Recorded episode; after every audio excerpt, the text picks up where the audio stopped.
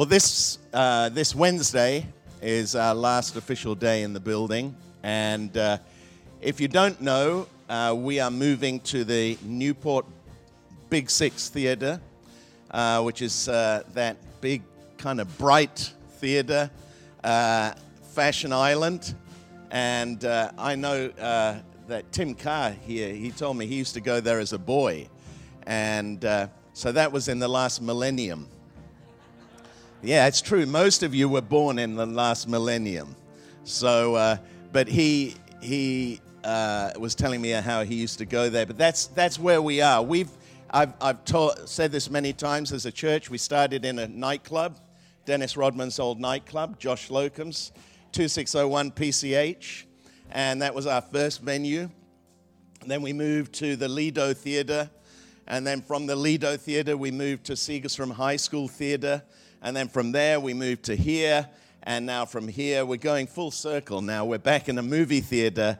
And uh, we're just going to take a moment to pause there in the, uh, in the movie theater for some time and then uh, make. Uh, then I'm believing, I'm really believing God for the next step for another permanent venue that maybe we can purchase in the future. But we're very thankful for everyone who's been a part of the journey. Um, and many, many people, many thousands of people that have been a part of our church that have uh, come through our church, and many that are in other parts of the world, other parts of the country. Um, and so we're thankful for each and every one. Uh, thankful for everyone who's been helping us with the move because we've. Uh, it's, it's a big job. I, one of the things I used to hate was renting a, renting a house and having to move every. I can remember times in Sydney having to move every six months or every year. And then when you're moving out of a building like this, it's a huge undertaking. And so, big thank you to everyone. Now, I want to give a special shout out to Michael Ellman, who has been absolutely amazing.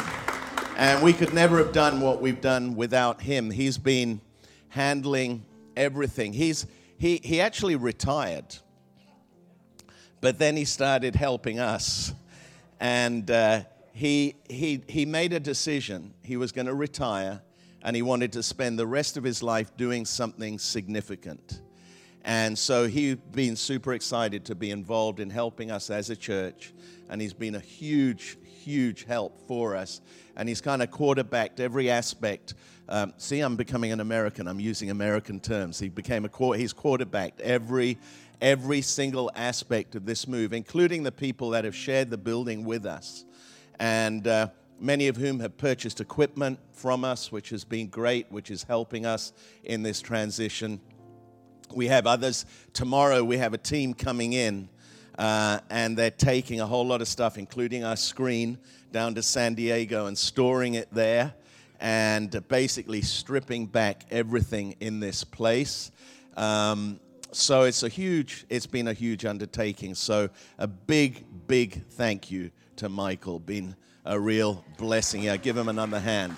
And of course, to everyone else that has helped us. Every Saturday, the last month, uh, five weeks, I think I've been in here with a team of people. It's been really great. It's amazing how when you get together, uh, when you get together and you do things as a team that are different from what you would normally do, what a great joy it is and, and, and so much fun and excitement. We had uh, Jeff Geiger was there with a wall that we're pulling down. He was banging nails out of 200 year old planks and uh, uh, the other team that were, that were pulling, pulling it down, Jim Gray and Bob, that were pulling down that wall. Uh, and uh, doing such a great job. So, if you want a wooden wall of wood that's 200 years old from Kentucky that saw, probably witnessed some of the events that took place during the Civil War. It's there in the, in the, in the second room, in, the, in our second auditorium, and we're looking for somewhere to move that. Um, but again, just a great, great, big thank you to all the team and the technical. Uh, too many people to mention uh, in, uh, in this time that we have. If you go out into the foyer, we have a whole lot of books there. And uh, you can take whatever you want. Um, we're selling them for $5 each, but just take whatever you want for a donation. There's some really good books there. I might get there before you. Um, and it, it, will help us um, uh, to move the, uh, uh, so that we don't have to move those or store them. Some of them we can store because we can re, reuse them. There's brand new, some great brand new books. 40 Years of Decrease by Alicia Britt Chole, one of the greatest books you could read. Um, and we also have some CDs. Anyone ever remember CDs? My car, how many? I'm sure there are many people here who have motor vehicles who don't have a CD player in your car. I do have a CD player in my car. And we have some CD sets here that uh, I actually. Well caught. They're slippery things, these. Um, that we recorded series that both myself and my wife Di have taught, and that we have, um, you know, we used to have them available, but basically because everything's gone digital now, people don't use CDs. But we have a lot of these, and I'm going to put them in the dumpster. Uh, so if you want to take them, if you want to take some, you can. Here's a great series by Di, Increasing Your Capacity. Another one by Di, More Jesus. I like that. One by me, The Second Mile, Stepping Out of the Ordinary into the Extraordinary. Another one, The Seven Dreams of a Dreamer, How to Dream a Bigger Dream. Uh, expansion and contraction, how to grow through the expansions and contractions of life. And so these are all series that we taught in the church over the last 16 years. If you want to take one, London, our, daughter, our daughter who's 14 years old, she said, Look, there's some CDs here, and it's got your name on them. I said, Yeah, they're CDs that we, we, we they're your messages? Yeah. So she took one of each. I'm really encouraged by that. She took one of each one. She's going to listen to them. So hopefully she listens to them more than the advice that I give her and the things I ask her to do the rest of the time. Just kidding, just kidding. She's a great, great girl and a real blessing. So just take what you want and. Uh, We'd love you to do that. The other thing is that on every seat there's one of these cards. And it says on it, You're invited. And it's got the details of where we're going to be. We'd love you to take these cards, take a few of them, and actually don't just keep them in your pocket, but invite people to come to church in our new location. And it's a great opportunity for us to kind of relaunch and uh, invite new people that are a part of your world and we'd love you to, to, to take them and invite them. Our next service is going to be this coming Sunday, September 4th. It's our daughter's birthday, 15th birthday. Can't believe she's 15. Uh, and we are going to be there. And it's a great opportunity for people to serve. If you want to serve and help, we have to set up and pull down. We've kept it simple. If anyone remembers how we used to set up and pull down in the past, we've stripped it back down. Thank God for the digital age. And uh, it's a lot easier for us to do what we're, we're going to do. All right. Uh, before I get into my message, uh, we have a book here that's written by a great friend of mine, John Siebeling. It's called Worry Free Finances and it's an awesome book. If you want to get a hold of a copy of this, please take one of these. It's free of charge. It's free, but it'll launch you into a whole new concept and revelation of the power of generosity and giving. And uh, it's full of principles on uh, giving, on tithing, on offerings, on the biblical principles about it. And we'd love you to take that, study it, have a look at it, and read it. Of course, generosity is an important part of our faith as followers of Christ. God so loved the world that he gave his son. And so everything that we have is, is comes from God. I'm always I love that psalm of David where David says uh, at the end of his life, everything I have came from you. And when I give to you, I'm only giving back to you what you gave to me. I'm very thankful that this summer our daughter London got her first job at this Newport Surf School. And she was earning $120 a day. And she worked for three weeks, which means that when it comes to Christmas and my birthday, instead of me giving her money so she can buy a gift and give it back to me, she can buy it herself and give it to me and give it to Di. So, really, when we give, we're just doing what London has been doing and our kids have been doing all these years. They just, we give them the money, they buy the gift, they give it to us.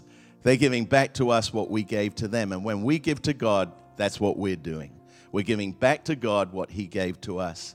And so I want to thank everyone here for your faithfulness in giving. I think going up on the screens, we have a, a, um, a, uh, a uh, yeah, QR code. Thank you. We have a QR code there. If you want to give now, you can scan that or you can go on PushPay. Uh, we have envelopes on the seats. But I want to pray and I want to thank you all for your generosity, for your giving, for your faithfulness. We would not be able to do what we're doing now. And even though we're moving into a movie theater where our overheads are less, uh, we have been sharing the building with others. So basically, it's, it's a wash. When we move into our new location, we're not saving a huge amount. Uh, because we've been partnering with others. And that's been a great thing because other people have been using the building. We've had a, a Taiwanese church and we have a Spanish church that have been meeting and other people that have been using our venue. So thank you for your giving, and we really appreciate it in this season. On, the, on your seat, there's a card, a plasticized card, and if you gave online, you can take that. Let me pray for you uh, as we take this moment to focus on our giving. Father, we thank you today for your, for your faithfulness. We thank you that everything we have comes from you. And today, Lord, we give back to you what you already gave to us through our donations, through our tithes, and through our offerings. We thank you that your promises are sure. You say that if we bring the tithe into the storehouse, you will open the windows of heaven, pour out such blessing we can't contain it. Lord, you say that you will multiply the seed that we sow. And we know from our own experiences that your promises are sure. And so today I pray for your blessing on each and every person, on every family represented, and we give you all the praise and all the glory in Jesus' name, amen. Amen. All right. Well, thank you, Reno. Thank you. Uh, let's thank our worship team for doing such a great job. Appreciate them greatly. Last week, I finished a series called Living Stones, in which we have been exploring the subject of how Peter, who had a revelation about Jesus being the Christ, uh, had a revelation about how we, as living stones, are being built into a spiritual house. And I concluded that series last week. And uh, I, I want to share a message that is a transitional message. The first part of it will be today in this venue. The second part of it will be next week in our new venue. Today is the last Sunday in our building. And there are so many memories of events and things that have taken place in this building over the last seven years. I can think of many people who met in this place, who fell in love as a result of meeting in this place, who got married because they met in this place. I can think of people who made decisions to give, accept Christ as their Savior in this place. People were healed in this place physically, emotionally, spiritually. People who discovered their God given purpose and their God given destiny in this place. People who sowed financially in this place, people who we've said goodbye to in this place, babies that we've dedicated in this place, people whose lives we've celebrated in this place and remembered and honored in this place. and people who we've sent out from this place. So many memories that are associated with this building. Last week, our daughter London was in the White Room, which is the room in the far corner past the kids' area of the church. And she told me as I drove her home, she said, I walked into the room and I began to, to cry. And she said, I began to cry and weep and bawl uncontrollably. And she said, I thought about all the memories. I thought about so many years, nearly half of my life that I've spent in this building. I thought about the uh, homework club that we had in the building. I thought about all the kids that I hung out with here in the building. I thought about all the years that I've grown up in the building. And so we talked as we drove home and processed for a while about those memories. And this morning, as I drove to church for our last service in this building with her, I said to her, Are you going to shed some more tears today? I said, Have you shed all your tears? And she said, Yes, I think I've shed all my tears. And I began to talk to her about how we're leaving the building, but the memories that have been made in this building will never leave us. They will always remain with us. They will always be a part of the fabric of our journey, of our experience that we've shared together as we've journeyed over these recent years. The building may be demolished, which it's going to be. It may be mutilated in the next week as the walls are knocked out and and, and it's, trans, it's transformed into for another use. But none of those memories can be demolished, and they will leave with us. Jesus said to his disciples, as he was preparing them for his departure, he said, Heaven and earth will pass away, but my words will never pass away. And so the words that have been spoken in this place will never pass away. They're recorded in eternity. The events that have taken place, those special moments that you remember, that we remember individually and corporately, will never leave us. They'll never go away.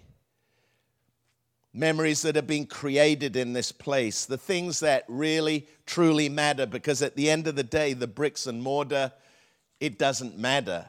It's what took place within the walls of this church, of this place where we've gathered for these years that really, truly matters. None of it will ever pass away or ever be taken away. And so, as I was talking last week, I said my message next week is going to be called Beginnings and Endings. And as I began to think about it, I thought, no, I don't want to talk about beginnings and endings. I want to talk about cycles and seasons. Because when we often think about beginnings and endings, God thinks about cycles and seasons. Because everything that God does is a continuum of the cycles and seasons that He has established from the very beginning of time. And sometimes I feel like we miss the moment or we become dislocated or we become, uh, we, we become affected by the moment in a way that maybe we would not be if we were to see and perceive and understand things from God's perspective, that God sees things more in the terms of cycles and seasons than he does beginnings and endings. And so this is a cycle and a season that we have journeyed through and that we will journey through as we proceed from this week to next week. Have you ever noticed that the sun rises every morning and every evening the sun sets? We may not know what the weather will be like tomorrow but we do know that the sun will rise and the sun will set. We may say, if it's a nice day tomorrow, we're going to go to the beach. But we never say, if the sun rises tomorrow, we'll go to the beach. Because the weather is transient, but there is a permanency about the cycle that God has established. Because from the very beginning of time, every single day, the sun rises and the sun sets. I wonder when the last time you wondered about that was. I think about it often. Every morning, the sun rises and the sun sets.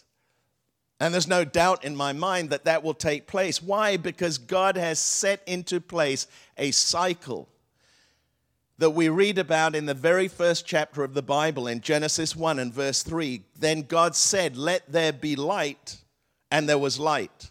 And God saw the light that it was good.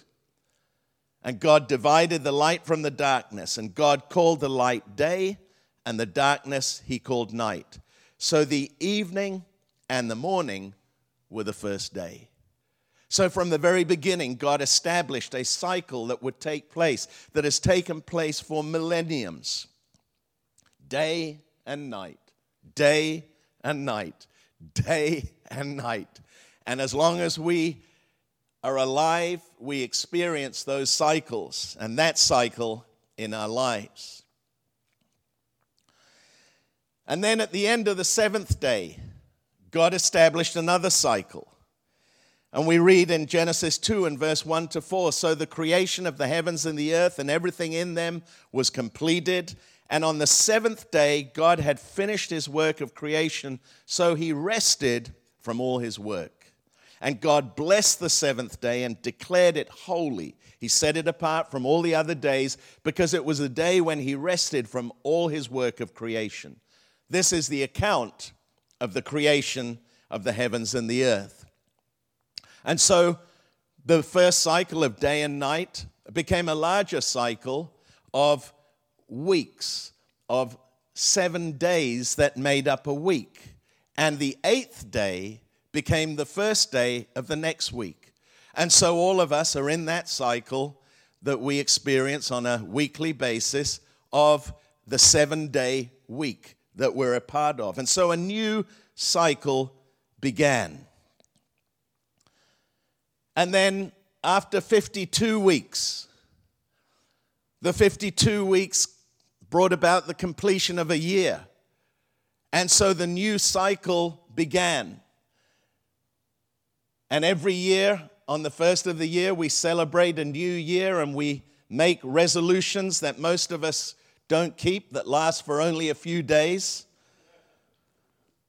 And a new cycle begins, and the cycle continues to repeat itself day after day, week after week, year after year, decade after decade, century after century, millennium after millennium. And as I said earlier, most of us have lived through days, weeks, years, decades, centuries, and millenniums. Because as I said earlier, most people in this building were born in the last millennium. And so God established these cycles. A cycle is a repetition of the same thing. But a season is the beginning of a new period of time. And so within the cycles that God created, He established seasons. And so all of us live within the cycle of time and the cycles that God established. And within those cycles, God placed seasons. And this is what we read Genesis 8 and verse 22. As long as the earth endures, seed time and harvest, cold and heat, summer and winter, day and night will never cease. And so God established seasons. And so we experience seasons. We experience summer, fall, winter, spring, summer, fall, winter, spring. He established those seasons, and with every season, there is a change that takes place within the cycles that God has established. When I was growing up in England, I spent the early years of my life, or most of the earlier years of my life, my home was in a small village called Blewbury. It was famous because Kenneth Grahame, who wrote The Wind in the Willows, lived there. And I grew up in that village and I hated the English winters. And I lived in the Thames Valley, and it was foggy, damp, cold, gray, and miserable. And I could not wait to leave. And outside my bedroom, there was a tree. And I used to look at that tree as the seasons began to change and the cycle of time changed, and January became February, and February, when I wasn't at boarding school, by the way, but February became March, and I would look out of the window and I would be looking to look for the buds on the tree. And that tree was my bedroom was above the kitchen. And so I would go in the kitchen and I'd look out the window and I'd, I'd be saying to my family, Look, the buds, the buds have started on the tree. They're starting to turn green and they're starting to leaf. And I'd get excited about this tree because what it meant was the warmer weather, however few the days might be in England, was coming. And my family called it Jonathan's tree because it was a tree that reminded me of, reminded them of me and my, my focus on the, the change of the season. So when it comes to change that's taking place, when it comes to what we are navigating right now as a church, very often we see things as a, an ending and a beginning. But God sees it more as a continuum of a cycle that He set into motion within which a new season is emerging. I'm going to say that again because there's a lot in that statement. God sees this as more of a continuum of a cycle that He set into motion within which a new season is emerging.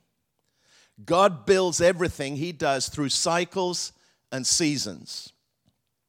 God fulfills His purpose through cycles. And as I said earlier, it's very easy for us to look at things as, uh, as beginnings and endings, and yet everything God does, He does through cycles. And as we study the Bible or the history of God's of, of, the journey of God and man that is recorded in the Bible, we find these cycles that continually, uh, continually take place. The Israelites had 400 years of captivity in Egypt. And then they, they, were, uh, they, they were delivered, and they spent 40 years in the wilderness. And then they spent 400 years occupying the promised land. And then within that 400 years, if you read the book of Judges, it's a depressing book. If you read the book of Judges, you find within the book of Judges seven cycles that took place that are exactly the same. And if you think about those cycles, unfortunately, very often we can see a lot of ourselves within that cycle. Within those seven cycles, there are five stages. Five in the Bible is a number of grace, which reminds us and encourages us that within the cycles of our, of, of our life and all that takes place, God's grace is prevailing. At the end of this service, we're going to take communion together as the last thing that we do in this building. And we're going to sing that song again, Grace to Grace.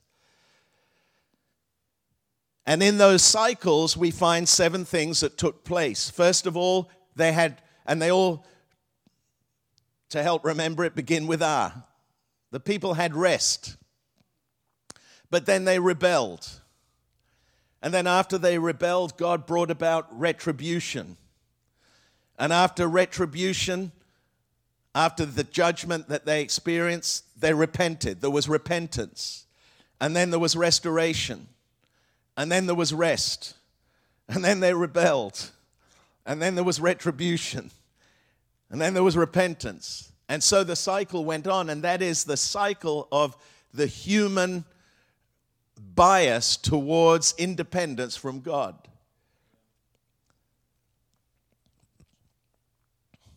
When I think about my life over the years, it's kind of interesting to me that my life has, in a sense, ever since I accepted Christ as my Savior, I've experienced cycles of seven. And every seven years, something significant has taken place. The first seven years after I became a Christian, I served as a volunteer in the church that I was in in Sydney. And then after seven years, I went into full time ministry and I served the senior pastor of that church for two cycles of seven, 14 years. And so after 21 years, three cycles of seven, I served his son for another seven years. 28 years, four cycles of seven. We moved out here to uh, the US, and nine years we were mobile. I don't know what happened to those two years, but they were two transitional years. And then we've been in this building seven years. And so for me, it's just an interesting observation. And I said to Di, it's just interesting to me. I, I those are just, I have a recognition that, but in the midst of that, there has been a continuum. A continuum of the context of relationships that I've had over those years.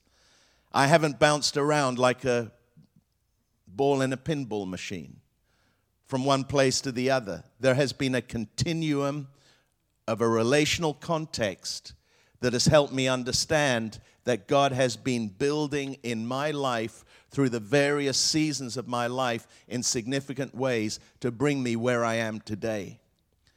And I feel like, unfortunately, if we look at our lives like a series of beginnings and endings, we can end up like that pinball in the pinball machine, bouncing from one thing to the other, making a lot of noise with a lot of lights flashing, but not a lot that may be potentially built if we understand that God works through a continuum of relational context. T.D. Jakes once said, When God draws, when God creates, he draws in circles. An interesting thought. Because when we read the Bible, we read in Proverbs 8, verse 27, when he prepared the heavens, I was there. This is wisdom speaking. Wisdom, Jesus is the wisdom incarnate. When he prepared the heavens, I was there. I, Jesus, was there when he drew a circle on the face of the deep.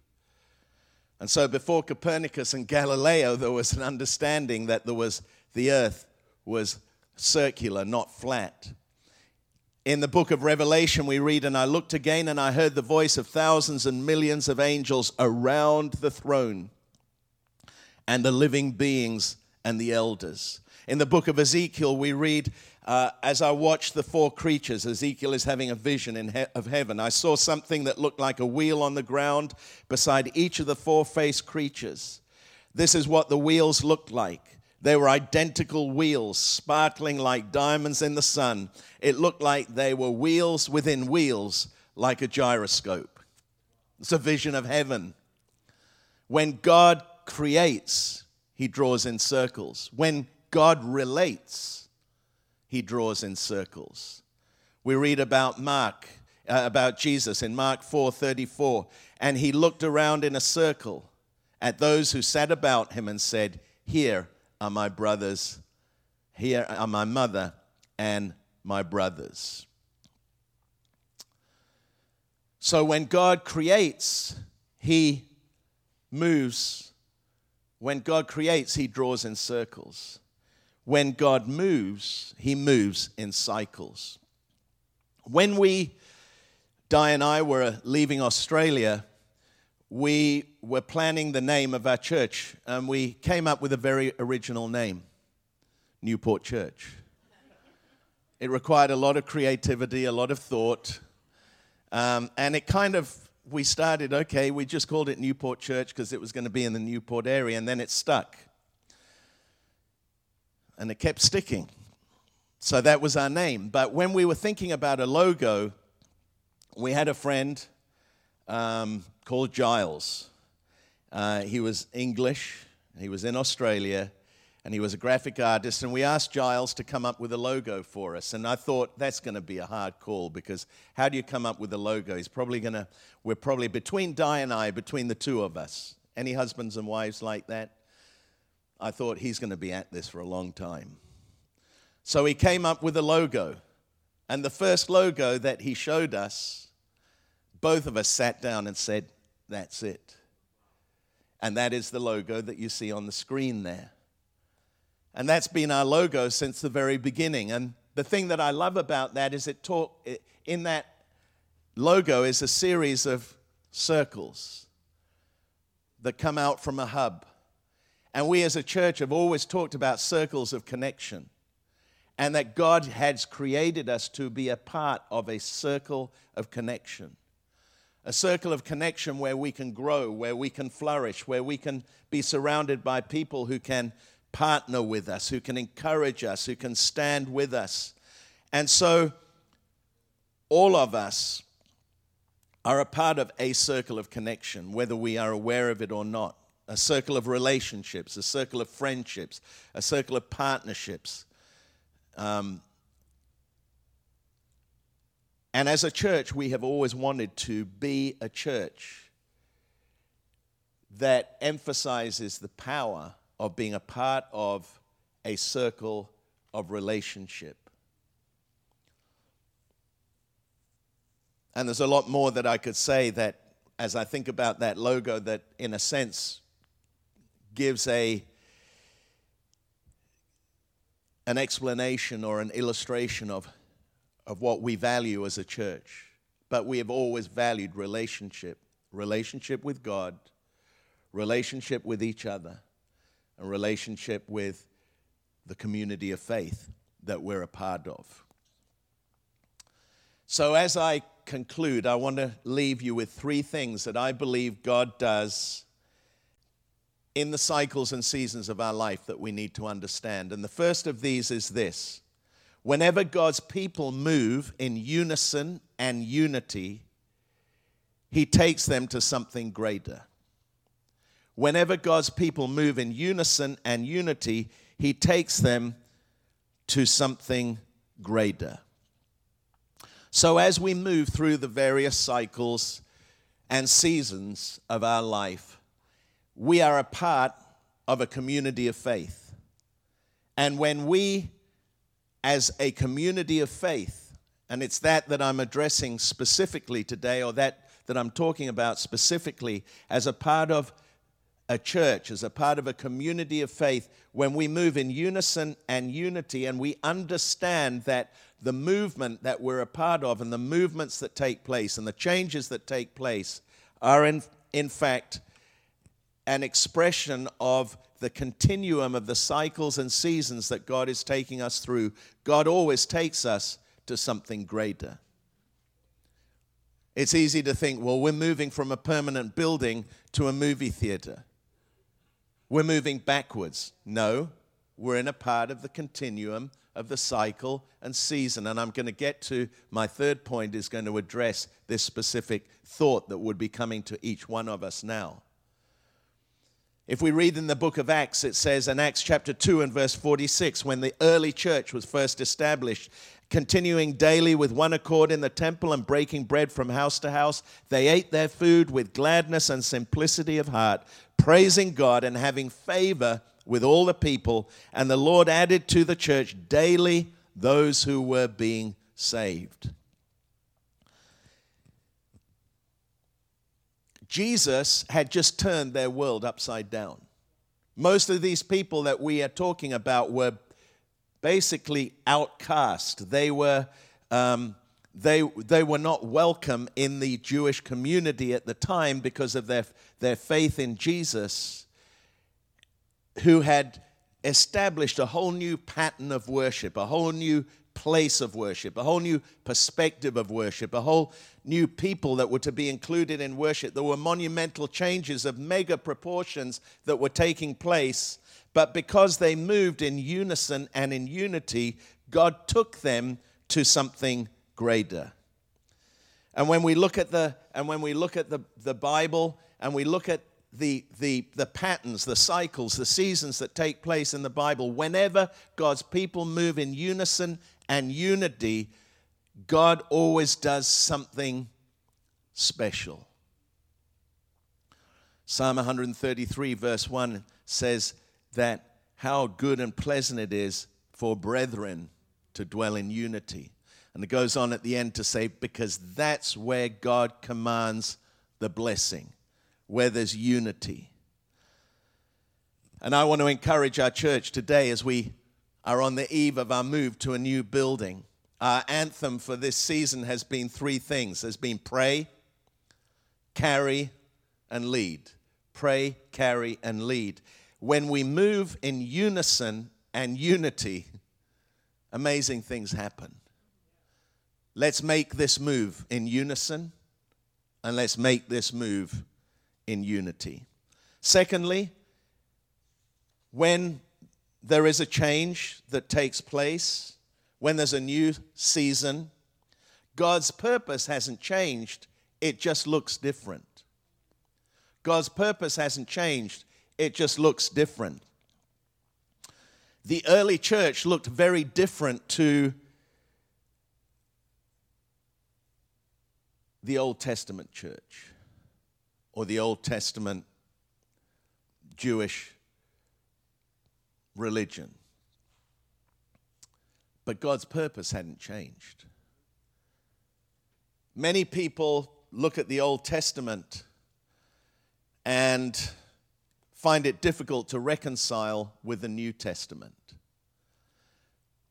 New Test- Old Testament's full of some pretty awful things. Terrible things. It's a picture of humanity at its best and at its worst. Maybe you feel like tearing the pages of the Old Testament out of your Bible. But God's purpose hasn't changed. In the New Testament, and this is what St. Augustine said he said, The Old Testament is the New Testament concealed. You see, you can find Jesus on every page of the Old Testament.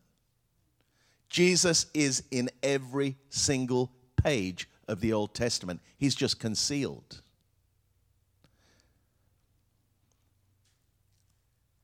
But in the New Testament, he's revealed.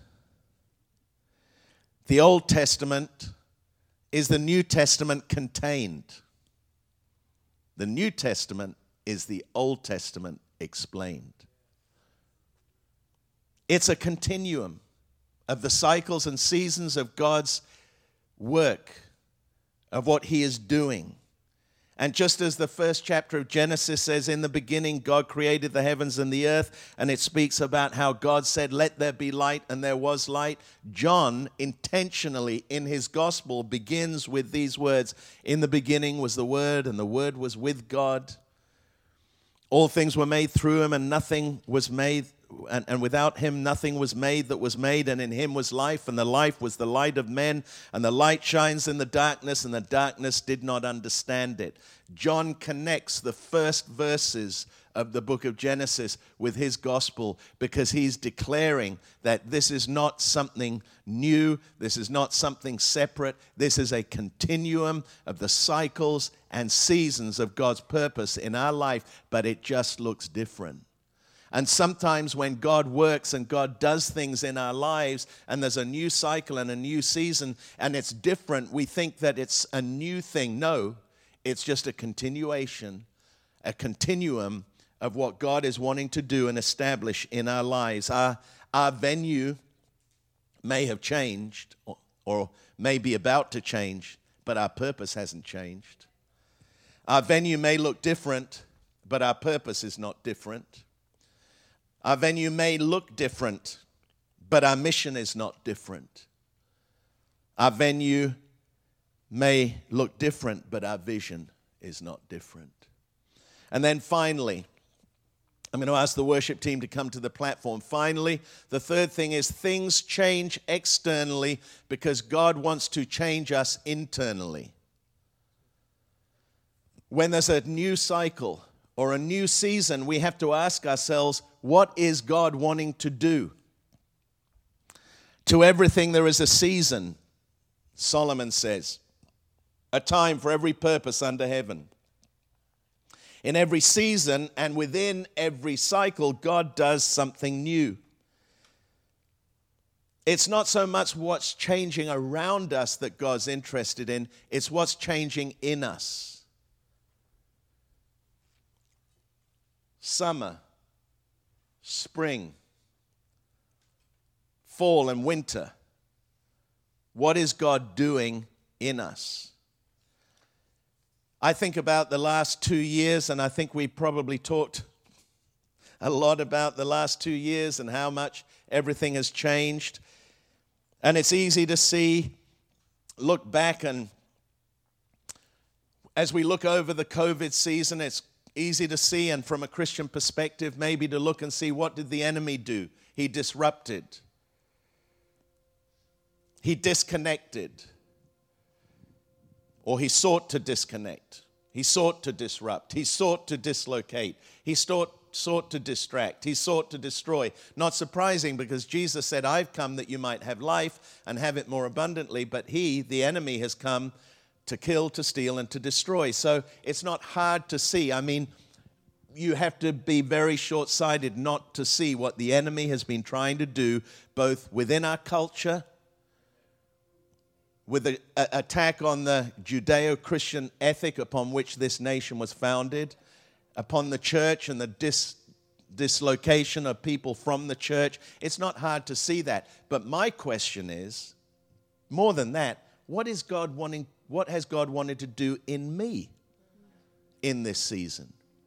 What has God wanted to do in His church in this season?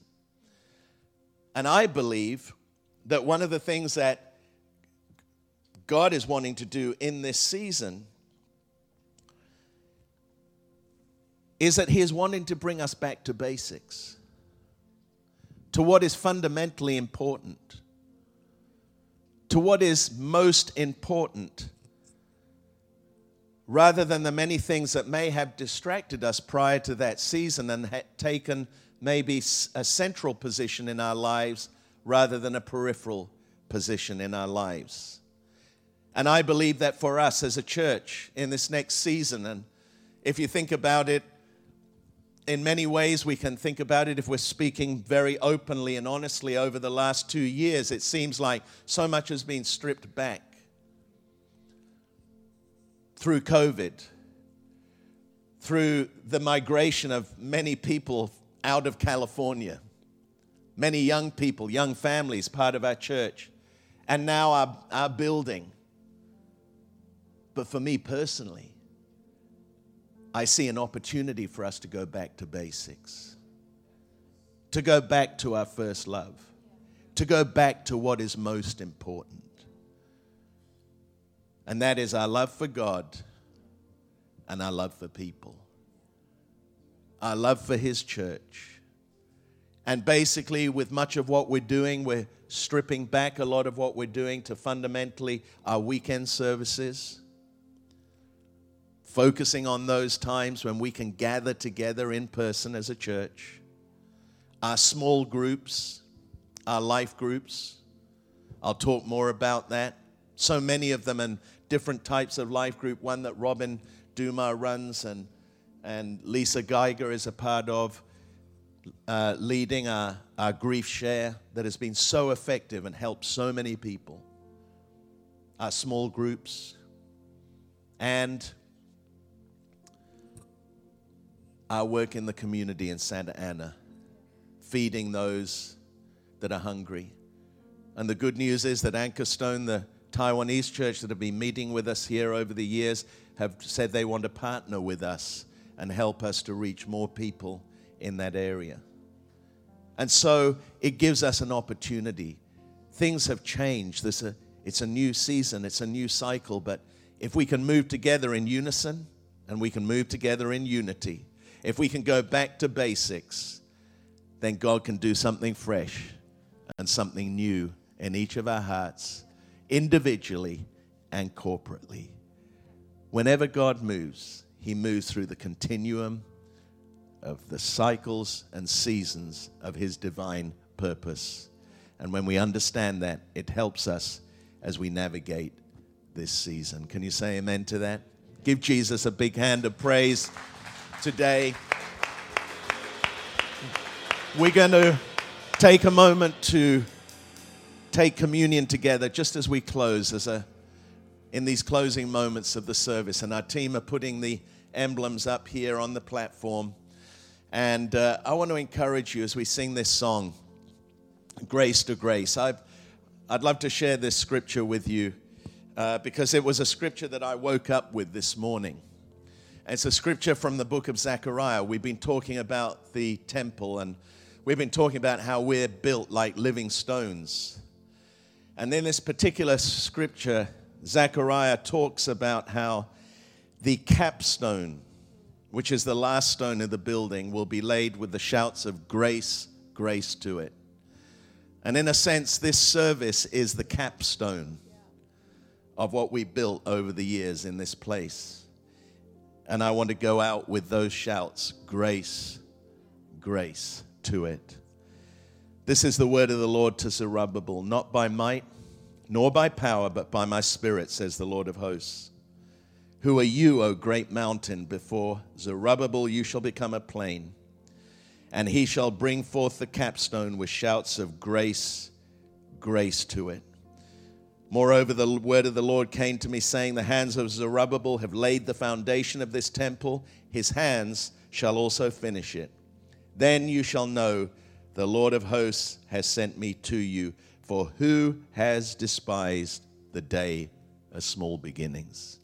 Let's lay the foundation. Let's place that capstone here with the shouts of grace, grace.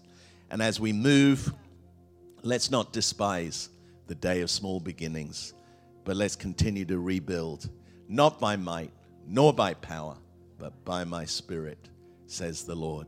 Would you stand with me? I want to pray for you. If there's anyone who's watching now online or anyone who's here and you've never ever accepted Christ as your Savior, I want to encourage you to do that right now as I pray this prayer. And then after that, we're going to take communion together. And as we sing this song, I want to encourage you to come forward and take this cup and go back to your seat. And then I'll pray and we'll take communion together. But if you've never, ever accepted Christ as your Savior, today I want to give you the opportunity to do that. On this, our last Sunday in our church, whether you're here or you're watching online, would you pray with me? Because when you pray this prayer, God's going to hear your prayer, He's going to answer your prayer, and He's going to come into your heart and into your life and transform your life, give you the gift of eternal life so that you can live here and in eternity connected to your Heavenly Father. Let's pray together. Heavenly Father, I come to you today in the name of Jesus. And today, I surrender my life to you. I ask you to forgive me Give me a brand new start, a fresh beginning. And I believe I will never be the same again. In Jesus'